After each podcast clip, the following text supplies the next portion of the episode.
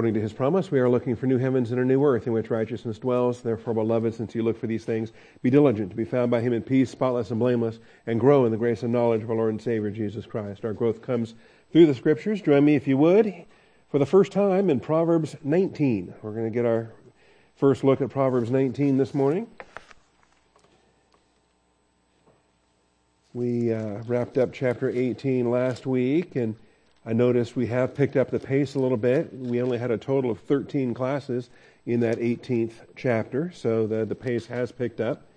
From uh, the slowest chapter we've had was chapter 14, and uh, that was really, uh, I don't know, I, I, struggled with it and wasn't happy with it, so I'm pleased that uh, the Holy Spirit has allowed us to pick things up a little bit. I don't want to go 50 years in Proverbs and, and be 100 years old by the time um, by the time we get through chapter 31. Some of uh, I understand the virtuous woman chapter is is a highlight, and uh, and and a lot of women have been very patiently, virtuously waiting for the uh, virtuous woman chapter, and so it'd be kind of nice if we got there sometime in the next 50 years, and uh, we'll just see how long it takes us.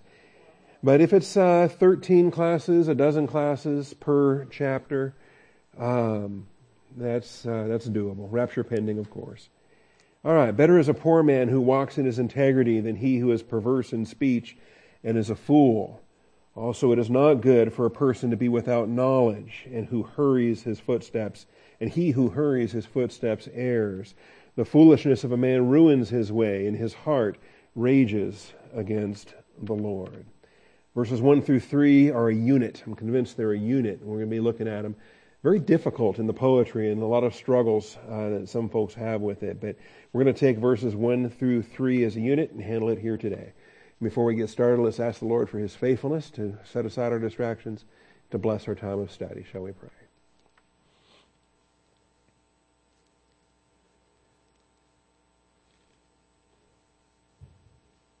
Almighty Father, we do thank you for your faithfulness and the blessing that we have to study. We thank you for Proverbs, Father, and it's Obviously, it's not a Pauline epistle. It's not, uh, it's not like the Gospels. It's not like any other passage of Scripture, Father. And, and uh, this is a different kind of study, and I thank you for it. And I thank you for the blessing that we've had now for all these lessons to, uh, to go through this book. I pray that you take us through chapter 19 as you've been so faithfully doing each and every step of the way. We thank you and we praise you, Father, in Jesus Christ's name. Amen. All right. Um, in fact, it might even be useful too. One of the, uh, I forgot to keep it started. Let me start my Bible software back up again. One of the uh, introductions uh, that I thought was, was quite useful is in the, the Bible Knowledge Commentary. Another introduction I thought was useful, not in the Bible Knowledge Commentary, in the Word Biblical Commentary, I felt. So let me open that up here. Um, Word Biblical Commentary Proverbs.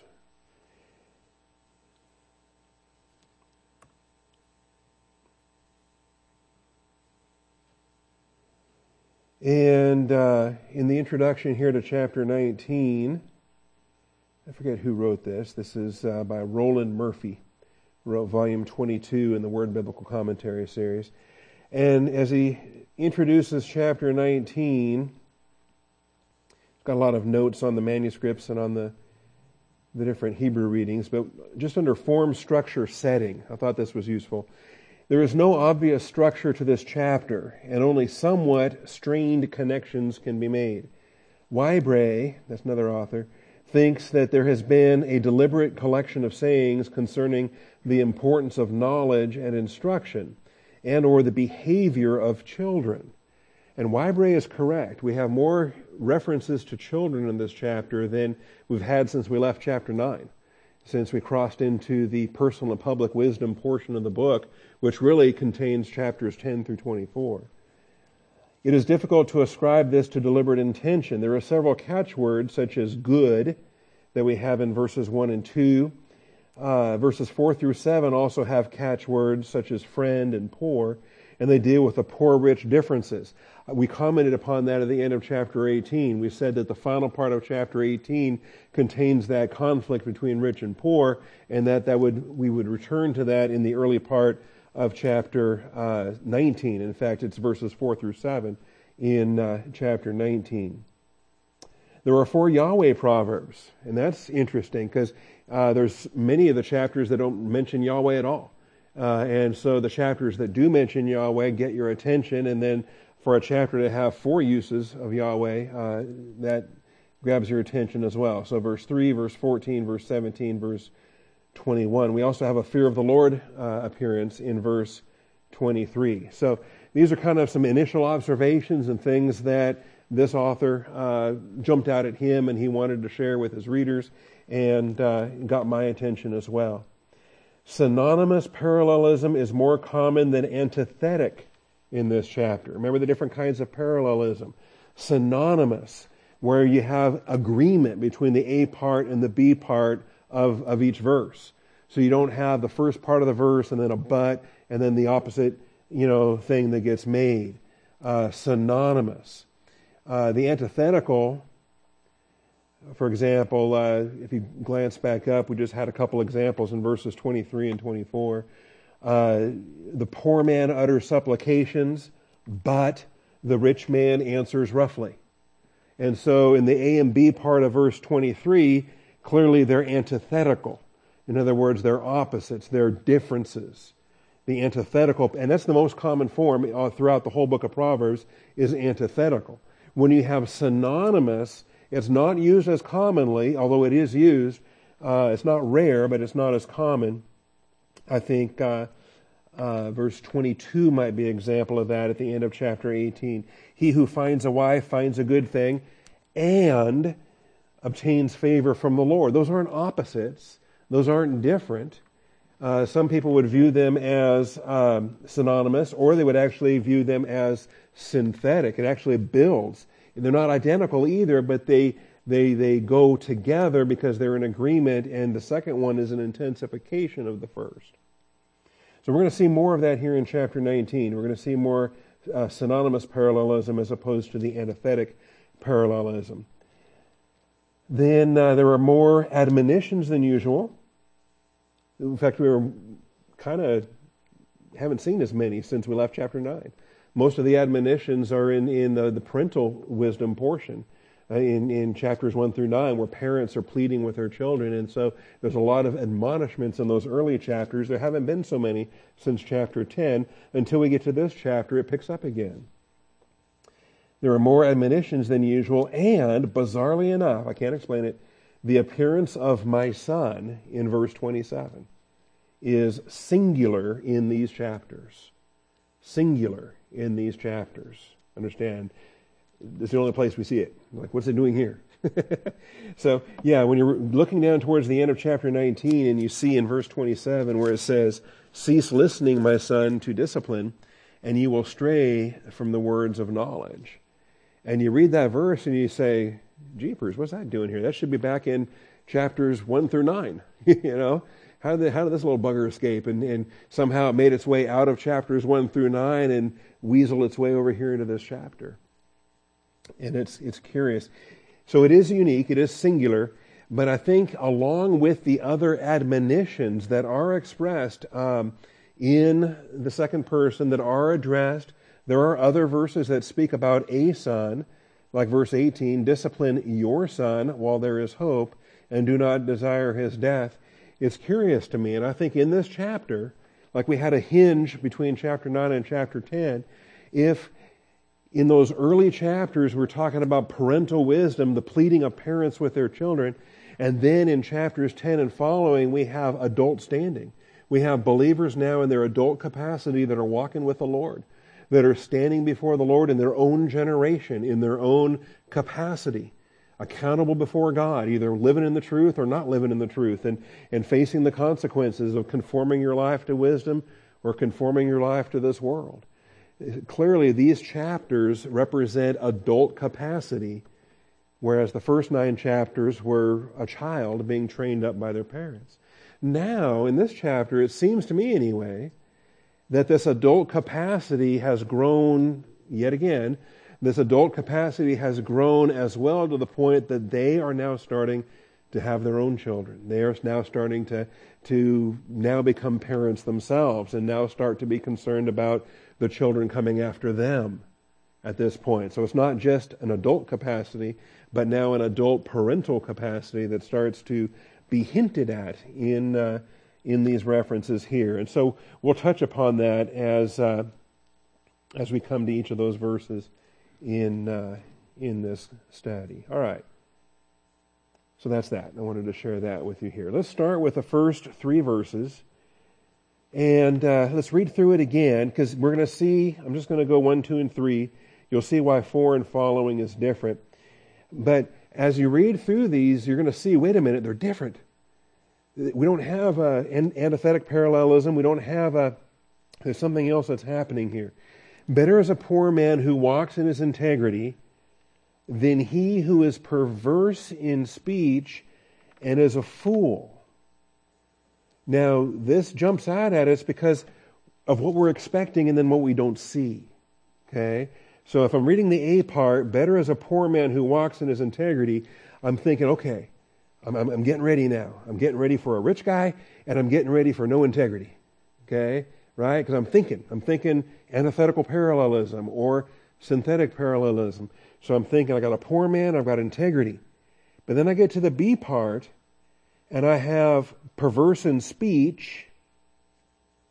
Okay. Well, that's opposite of integrity. So now I'm thinking, now I need the opposite of a poor man. But I don't have the opposite of a poor man, do I? I have a fool. So where's the antithetic parallelism? It's not there. Where's the synonymous parallelism? It's not there. Where's the synthetic parallelism? Well, it's starting to be there, but it's really not there. What we actually have here is we have a broken poetry. We have a broken poetry that continues in verse 2, continues in verse 3. And it's, it's, it's kind of neat to see it. All right. And so in verse 2, we have an also. So we have an also. It is not good. It is not good. Now, that not good is a contrast with verse 1 because the better in verse 1 is our statement of goodness. The statement of goodness, it is good. A poor man, it is good for the poor man who walks in his integrity. Also, it is not good for a person to be without knowledge, and he who hurries his footsteps errs. So, what's this doing as it continues verse 1? So, I'm looking at verse 1, and the A part is the only part I like. the A part is, is the, the part that I want to put myself into. Uh, the B part, I don't want to be a, a pervert or a fool. So, uh, perverse speech and a fool. In 1B, I don't want to be there. Uh, in 1A, I want to be there it might not be fun to be poor, but I, I want to be, I want to be in my integrity. Yeah. So, so I'm going to stay in my integrity. I'm going to stay in this A part. I want to avoid the B part. And then in verse 2, I don't want to be in the A part or the B part. And in verse 3, I don't want to be in the A part or the B part. So when we take verse 1, verse 2, verse 3, 1A and B, 2A and B, 3A and B. We have six segments in a tri-stitch. We have six segments, or you could think of it as a hexastitch, six clauses of this, of this poem. And it's only the first one that's good, and a chain of five bad ones that follow. A chain of five negative statements that show you the consequences for abandoning your integrity. Stick with your integrity. And that's the main point here. Chapter 19 begins, so point one in the outline. Chapter 19 begins with three verses warning to maintain personal integrity no matter the cost. Warning to maintain personal integrity no matter the cost even if there's a financial price to pay, even if you experience poverty, and you have a season of want, a season of need. That season lasts however long God wants it to last. That, that want, that poverty, to be poor. Proverbs says a lot about wealth, it says a lot about poverty, and, and the circumstances themselves are neither right nor wrong. But it's our faith in keeping our eyes on the Lord despite the circumstances is what He's calling us to do. So, chapter 19 begins with three verses warning to maintain personal integrity no matter the cost. Now, when we get to verse 4, let me show you why we're handling these different and why the poetry changes. In verse 4, again, the A part and the B part, wealth adds many friends, but a poor man is separated from his friend. Okay, whew, back to normal again. All right, we're back to typical Hebrew poetry. We're back to typical Proverbs, uh, antithetical parallelism. I've got the wealth and the friends in the A part. I've got a poor man separated from his friends in the B part. We're back to we're back to typical Proverbs again with verse four. Same thing with verse five. It's synthetic or it's it's uh, synonymous. A false witness will not go unpunished and he who tells lies will not escape. So again, we got an A part and a B part. They're connected, they're synonymous. We're back to Hebrew poetry again with verse 4, with verse 5, with verses 6 and following. We'll, ha- we'll handle the rest of the chapter in that way. But verses 1 through 3 are a unit. Verses 1 through 3 are a six part unit where only the A part is good.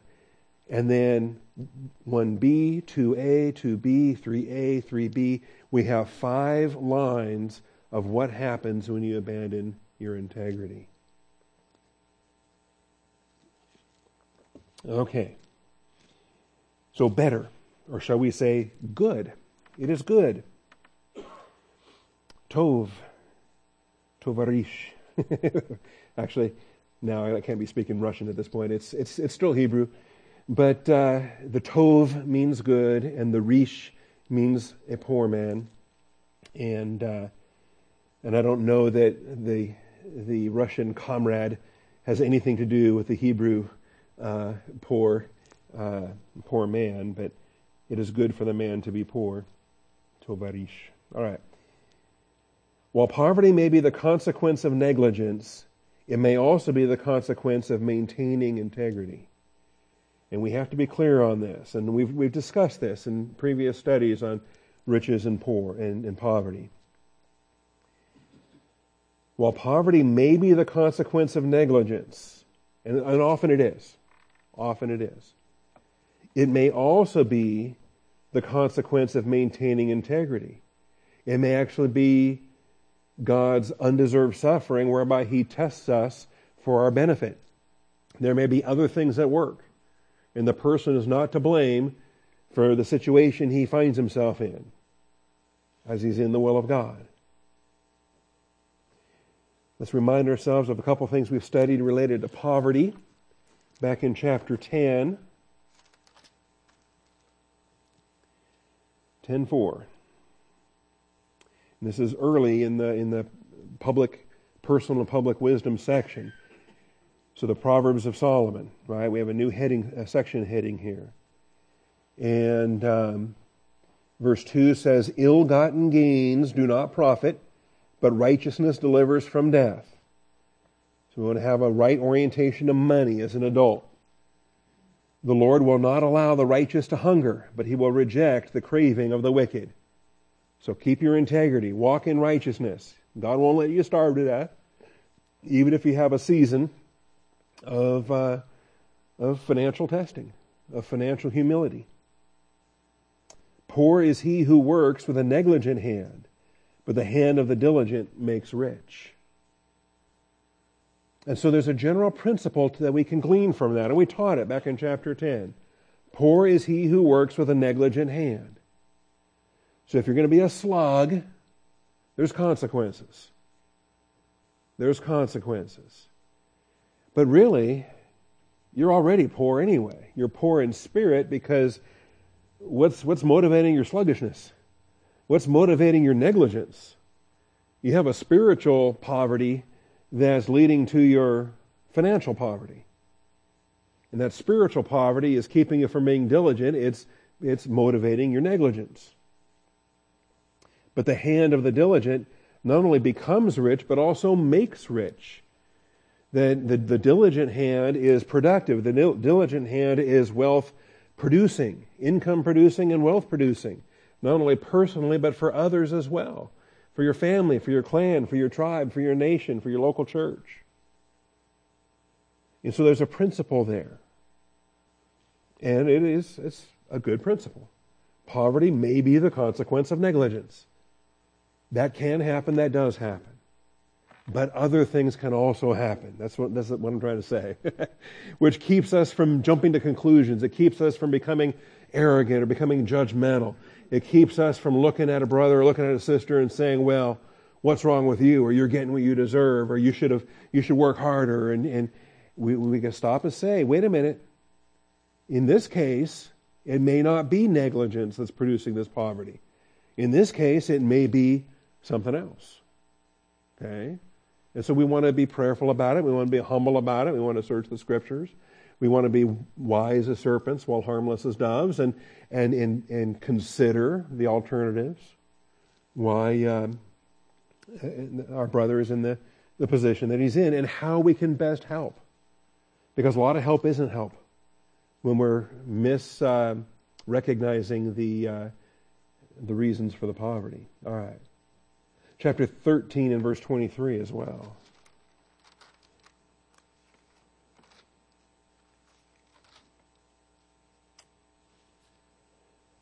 The, uh, let's see, there's other context here. I can spot some poverty and shame in verse 18. I can spot some inheritance in verse 22. A good man leaves an inheritance to his children's children. In other words, to the next generation and the generation after that, grandchildren that can be listed in, in, in a person's will, for example. And the wealth of the sinner is stored up for the righteous. And uh, there's a principle too, which is curious to me. All right. And then um, abundant food is in the fallow ground of the poor. Abundant food is in the fallow ground of the poor. Understand what that means. Why is the ground fallow? Because the guy didn't go work it. He didn't weed it. He didn't plow it. He didn't sow the seeds. He didn't work it. And had he worked it, there's tons of food in there. There's abundant food sitting there waiting to be harvested. But it can't be harvested because it was never sown. It can't be sown because it was never plowed. The, it was never, the thorns weren't removed. The rocks weren't removed. The soil wasn't prepared. The seed wasn't sown. But there's abundant food just waiting, and the slug didn't do it. Abundant food is in the fallow ground of the poor. So they're here too. It's the same agreement that we had in chapter 10. Poverty may be the consequence of negligence. And in, the, in such a case, in such a case, do we help the person by throwing money at them, or do we help the person by Bible teaching and exhortation and example and, and what really needs to happen is a, is a spiritual understanding of God's principles for diligence. Instill those values, and you're going to help the man for the rest of his life. All right.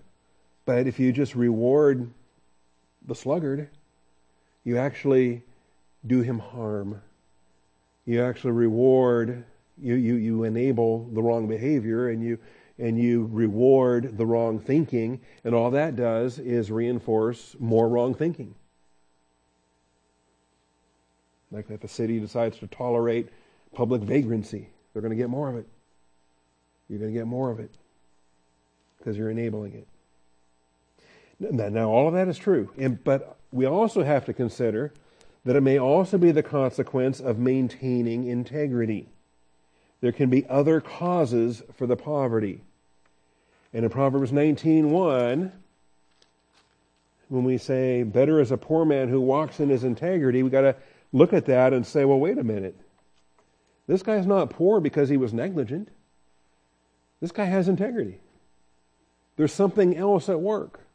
There's another component here that we want to understand.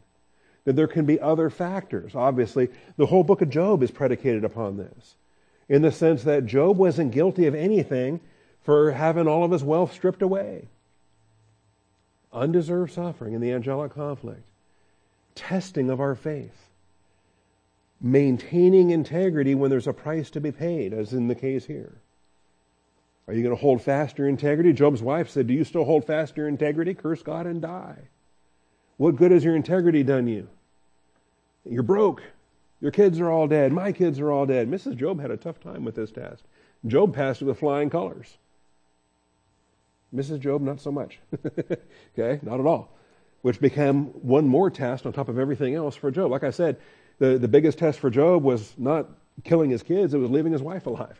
Was the, the toughest thing that Job had to deal with. All right. I think there's another example here in 1 Samuel 18. David was poor. Was he, was he a slug? Was he negligent? Was he. No. But he's the seventh son of a very modest man in uh, Bethlehem. And Bethlehem was a very modest village in a very mo- modest clan. In fact, in such a small clan, it wasn't even counted among the clans of Judah. And uh, what kind of inheritance are, are, you expecting when there's seven older brothers than you? I forget, were there seven older, or was he? I think there were seven older, and then he was the eighth. Or maybe there were six older, and he was the seventh. I forget. Anyway, he's not a, he's not a wealthy fellow. And because his brothers were all off chasing the big time, serving in the army and and going with Saul and doing all this stuff, it fell upon the, the runt of the litter. I mean, he was he was the homebody. He was he was uh, watching the sheep. He was caring for Jesse and Mrs. Jesse. He was looking after uh, looking after his parents and tending the sheep. He certainly wasn't advancing his own career. And so, um, in chapter 18 here, we were here last week looking at the friendship of Jonathan and David, but further down in the chapter here, he admits his poverty when Saul is going to give him his daughter in marriage. And uh, Saul's servants uh, spoke these words to David. Let's see. You can become the king's son in law. And uh, in the context for this, Remember, we discussed this when uh, he became great friends with Jonathan, and then David, uh, Saul became furious. The women were singing and dancing, and this this song came out. It rose. It became number one in the top forty uh, pop charts when uh, Saul had slain his thousands and David his tens of thousands. And they start playing this on the radio every day, and and Saul uh, just is furious. And it says in verse eight, he became very angry, and he looked at David with suspicion in verse 9, and then he throws a spear. Uh, in verse 10, it came about on the next day that an evil spirit from God came mightily upon Saul, and he raved in the midst of the house. Keep that raving in mind because we have an expression similar to this in Proverbs 19:3. He raved in the midst of the house while David was playing the harp with his hand as usual. Now, previous to this, David's music could, could soothe the, the savage beast. Prior to this, David's ministry, his music ministry, had a spiritual value that banished the demons. This just shows you the intensification of demonization. Because David's playing, and it doesn't stop a thing. And the spear was in Saul's hand, and he hurled the spear. For he thought, I will pin David to the wall, but David escaped from his presence twice. I, I wouldn't have stuck around after the first one. Okay? Interesting, interesting episode here. So now what can he do? What's worse than chucking a spear at the guy? I know. I'll give him my daughter. All right. Saul was afraid of David, for the Lord was with him, but had departed from Saul. And um, David was prospering. Therefore, Saul removed him from his presence, appointed him as commander of a thousand, and he went out and came in before the people. And so, put some distance there, assign him a combat command, put him on the front line, and send him into as many scrapes as you can, hoping that he dies in the battle. Except he doesn't die and he keeps winning. And he gets more and more famous every time he comes back with a victory. so he went out and came in before the people. And David was prospering in all his ways, for the Lord was with him. And when Saul saw that he was prospering greatly, he dreaded him. But all Israel and Judah loved David, went out and came in before them. You know, how much of this is parallel today in our politics? And no matter, you know, how wealthy the, the country gets, no matter how the stock market booms and how everything is going great, but you can't tell that to the opposing party. They hate him. They're going to vote to impeach him today. They're in dread. I find this curious. All right. But all of Israel and Judah loved David. He went out and came in before them. So Saul said to David, Here is my older daughter Merab. I will give her to you as a wife. Only be a valiant man for me and fight the Lord's battles. For Saul thought, My hand shall not be against him, but let the hand of the Philistine be against him. And, uh, yeah. But David said to Saul, Who am I? And what is my life or my father's family in Israel that I should be the king's son in law? So it came about at the time when Merab, Saul's daughter, should have been given to David that she was given to Adriel, the Meholathite, for a wife. And uh, whoever he was, whatever else happened next, we don't know. Okay? But now Michal, Saul's daughter, loved David. And when they told Saul, the thing was agreeable to him. And he thought, I will give her to him that she may become a snare to him. He's thrilled. This is a better, this is a better sister. Okay? Merab was the older, but this one pleases Saul more because I think it's because of her non spiritual attitude. It's like Leah and Rachel. Leah was spiritually minded, Rachel was horrible. Same thing here. I don't have a lot of good things to, the Bible doesn't have a lot of good things to say about Michal. All right. So Saul thought I will give her to him that she may become a snare to him and that the hand of the Philistines may be against him. Therefore Saul said to David, For a second time you may be my son-in-law today. You know, and it was really kind of a betrayal that he offered the older daughter and then took it away and gave it to this other guy. Now he's dangling a daughter in front of him again. And uh, Saul commanded his servants, saying, Speak to David secretly, saying, Behold, the king delights in you and all his servants love you. Now therefore become the king's son-in-law. So this is a grand conspiracy to get David to not be so humble, to not be, you know, to not uh, deny his eligibility to be the, the son-in-law. Because he would, he would probably just repeat the same speech that he made before about who am I and what is my life or my father's family in Israel.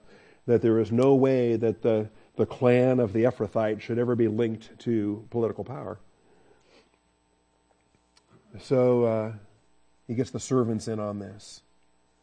So Saul's servant spoke these words to David, but David said, Is it trivial in your sight to become the king's son in law? Since I am a poor man and lightly esteemed. A poor man and lightly esteemed. Two issues there. Okay?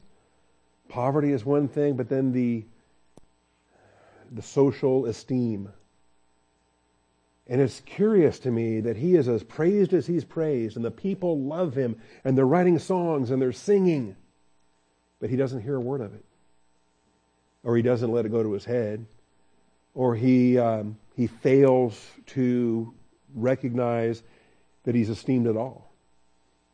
He's convinced that he's lightly esteemed. And that's, that's an interesting study, too, when it comes down to that. But here's the term poor man. And uh, on this whole side trip, I'm probably taking too long on this, but this whole side trip is to illustrate that poverty is not the consequence of negligence every single time.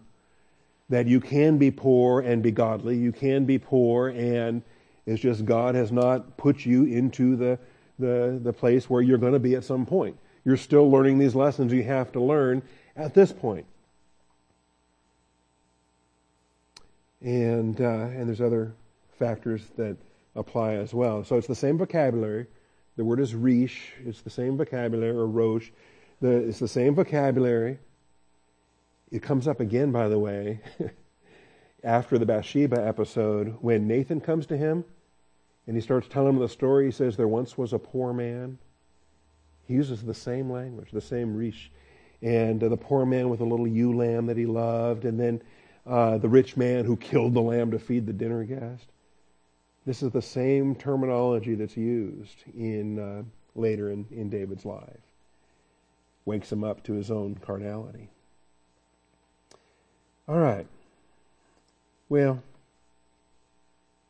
I'm already on a long rabbit trail in this chapter. Which, this is where uh, he says, I'm a poor man, lightly esteemed. Um, Saul then said in verse 25, Tell David, the king does not desire any dowry except a hundred foreskins of the Philistines to take vengeance on the king's enemies. And this is the whole plot. That David's going to go out there and try to collect a hundred foreskins, and, uh, and he's going to die. I mean, who, who could possibly survive that? but David does. In fact, he goes out and kills 200 Philistines brings back the foreskins and said, Here you go. How do you like me now? okay. And uh, rose up and he went, and he and his men struck down 200 men among the Philistines. And David brought their foreskins, gave them in full number to the king. Double portion. Double portion. David had a spiritual capacity to understand double portion. All right. So there's other reasons why poverty may be experienced. And what Proverbs 19 is talking about is, is uh, maintaining integrity. The word for integrity is the Hebrew word tom, T O M, tome. And uh, it's Strong's number 8537. It's used 23 times. The Old Testament has, and surprisingly enough, um, out of those 23 times, the bulk of them are in Psalms and Proverbs. It's like seven and seven that are in Psalms and Proverbs. Um, the handful of uses beyond Psalms and Proverbs, uh, I think, are, are fairly well known to us. The idea of integrity. When uh, Abraham was afraid of Abimelech the Philistine, he was afraid because he thought there was no fear of God in this place. And there was fear of God in this place more than Abraham had, in fact. The Gentile feared God more than Abraham did because Abraham was fearing the Gentile.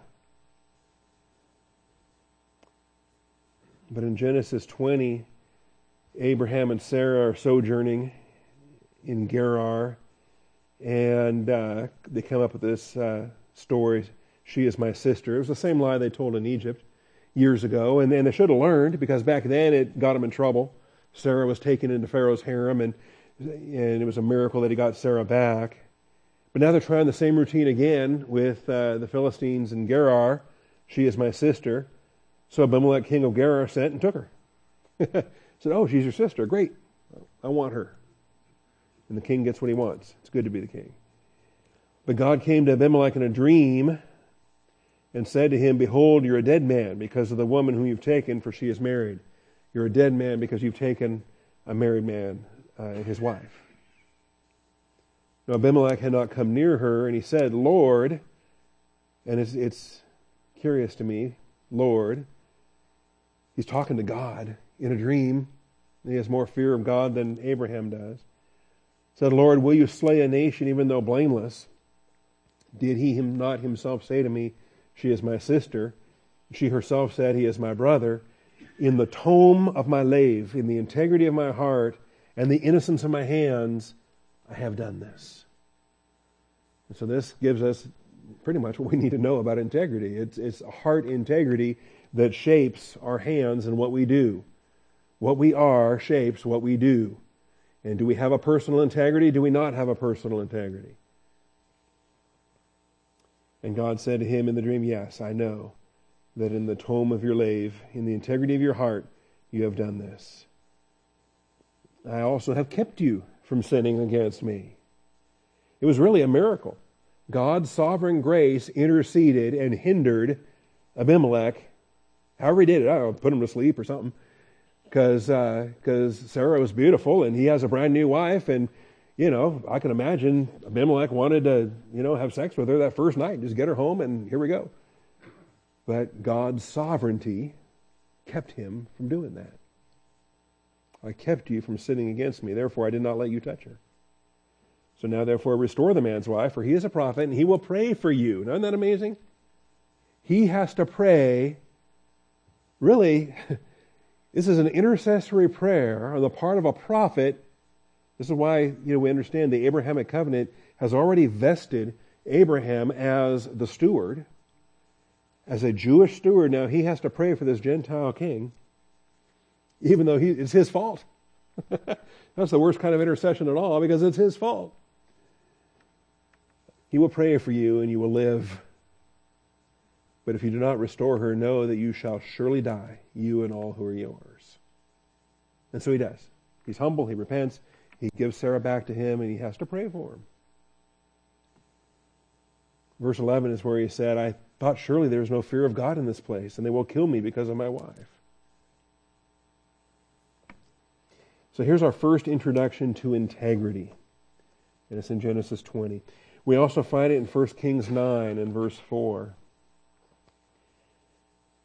And this is Solomon talking about his father David and David's integrity.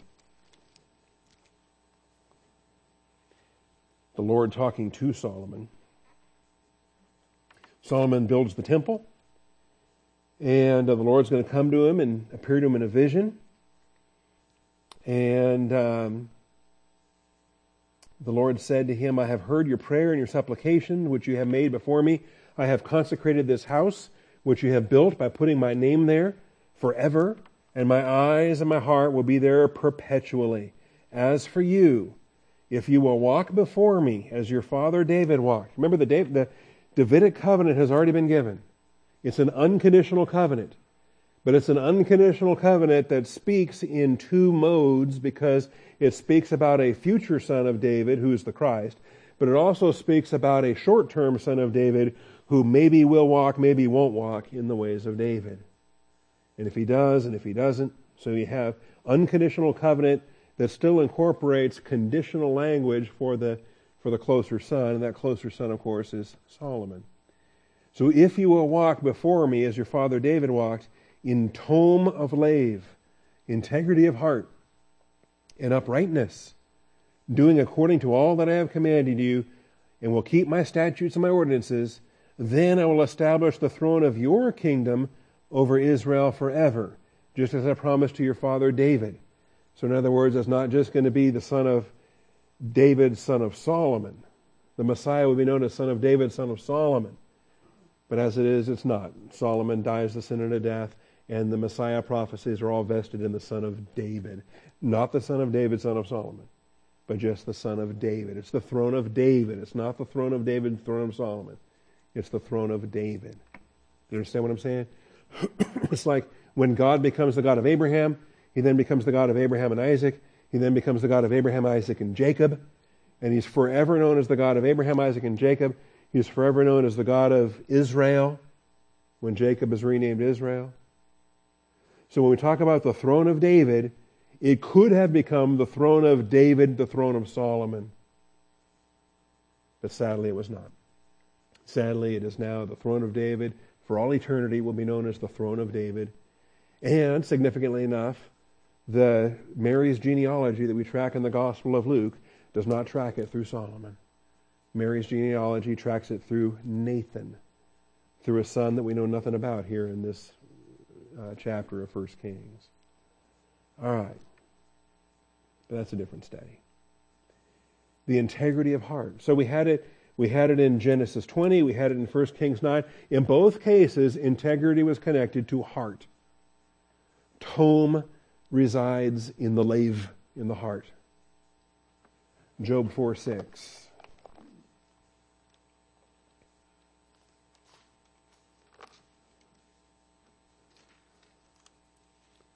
Eliphaz the Temanite.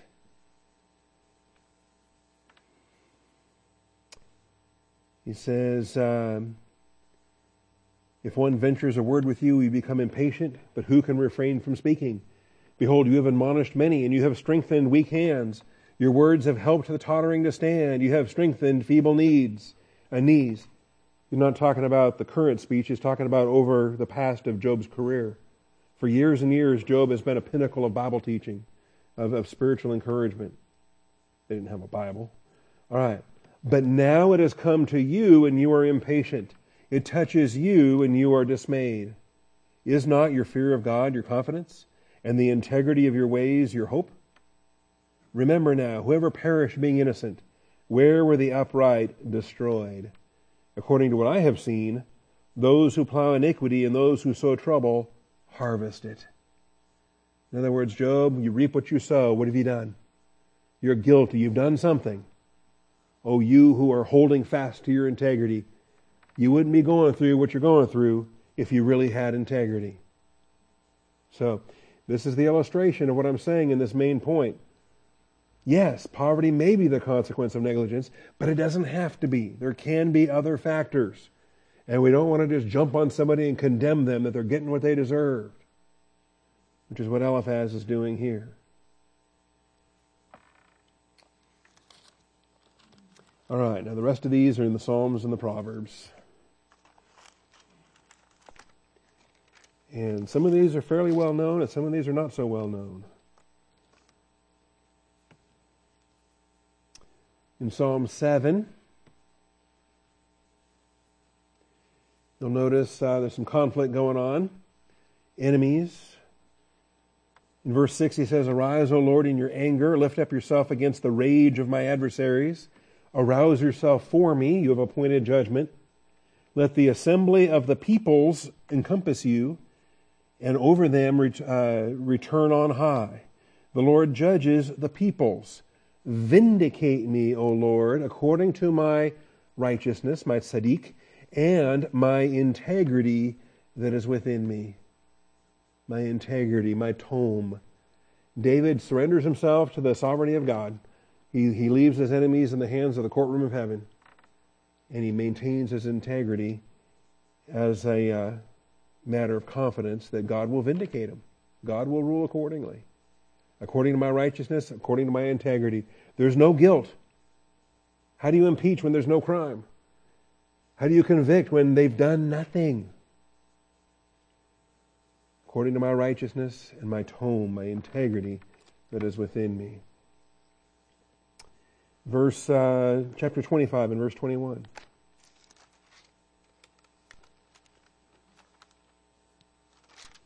Some of these, like I say, are better known than others.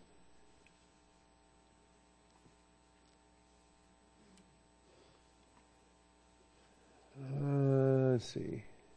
Verse 16 says, Turn to me and be gracious to me, for I am lonely and afflicted. The troubles of my heart are enlarged. Bring me out of my distresses. Look upon my affliction and my trouble and forgive all my sins. Look upon my enemies, for they are many, and they hate me with violent hatred. Guard my soul and deliver me. Do not let me be ashamed, for I take refuge in you. Understand your enemies, this is a spiritual battle. It's not against flesh and blood, it's against rulers and authorities. Understand that you're very vulnerable when you have these kind of enemies because you may just want to take matters in your own hands and fight for yourself and do something ugly and then you're just destroying your own soul in the process. That's why he says, Guard my soul and deliver me. Do not let me be ashamed, for I take refuge in you. Let integrity and uprightness preserve me, for I wait for you. This is Tom and Yashar, the integrity and the uprightness, for I wait for you. Chapter 26, verse 1.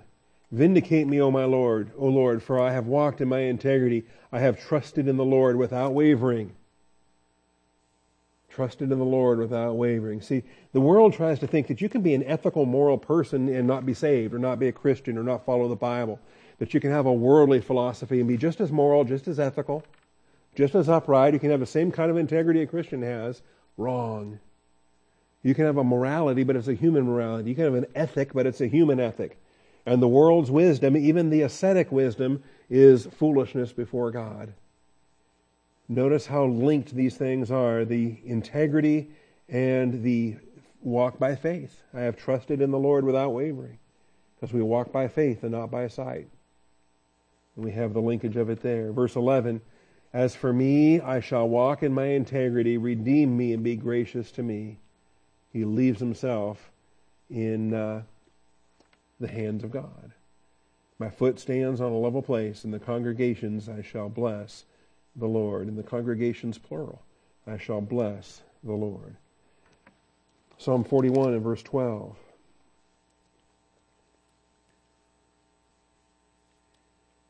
And Jesus had Judas Iscariot.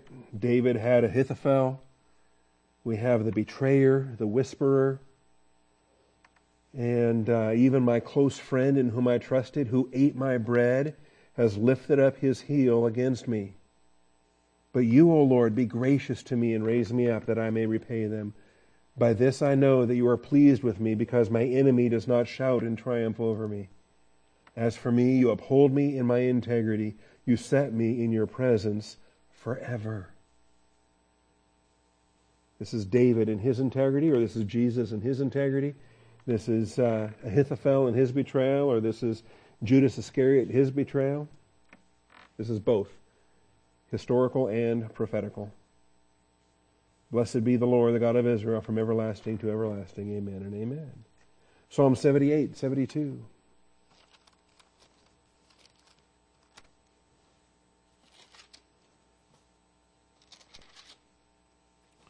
Seventy-eight. It's a long psalm. Seventy-two is the last verse of the psalm. Uh, all the faithfulness of the Lord, everything the Lord's done in His faithfulness. Verse 70 says, He chose David his servant. He took him from the sheepfolds. From the care of the ewes with suckling lambs, he brought him to shepherd Jacob, his uh, people, and Israel, his inheritance. I mean, that poverty, that life of shepherding the ewes was perfect. It was the best training imaginable to prepare David to shepherd the nation of Israel, to be a shepherd king. So he shepherded them according to the integrity of his heart and guided them with his skillful hands. You talk about a career path that prepares you for what's coming up. Shepherding prepared David to be king according to the integrity of his heart, guiding them with skillful hands. If you're all wrapped up about your skill, if you're all wrapped up about what you think you can do or can't do in terms of ministry, quit it. Just focus on the integrity of your heart the skill of your hands will God will provide that. God will work in you to provide that. Just you keep working on the integrity of your heart. Keep your eyes on the Lord. Keep your keep your uh, keep yourself in the Word of God. Psalm 101 and verse 2.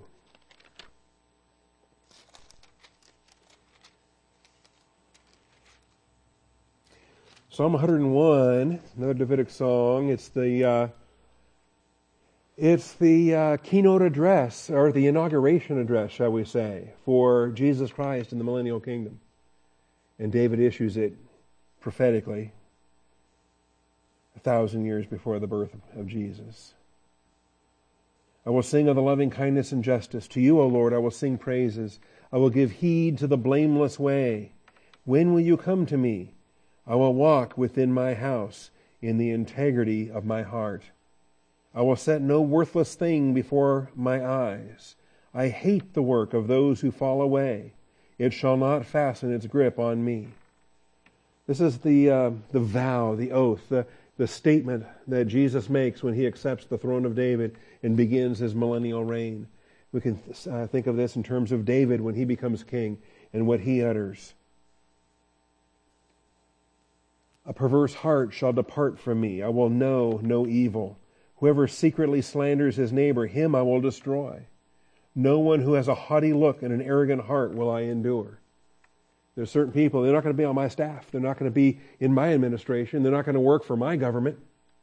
That's what David says. And prophetically, this is what Jesus says when he begins the millennial kingdom. My eyes shall be upon the faithful of the land, that they may dwell with me. He who walks in a blameless way is the one who will be minister to me.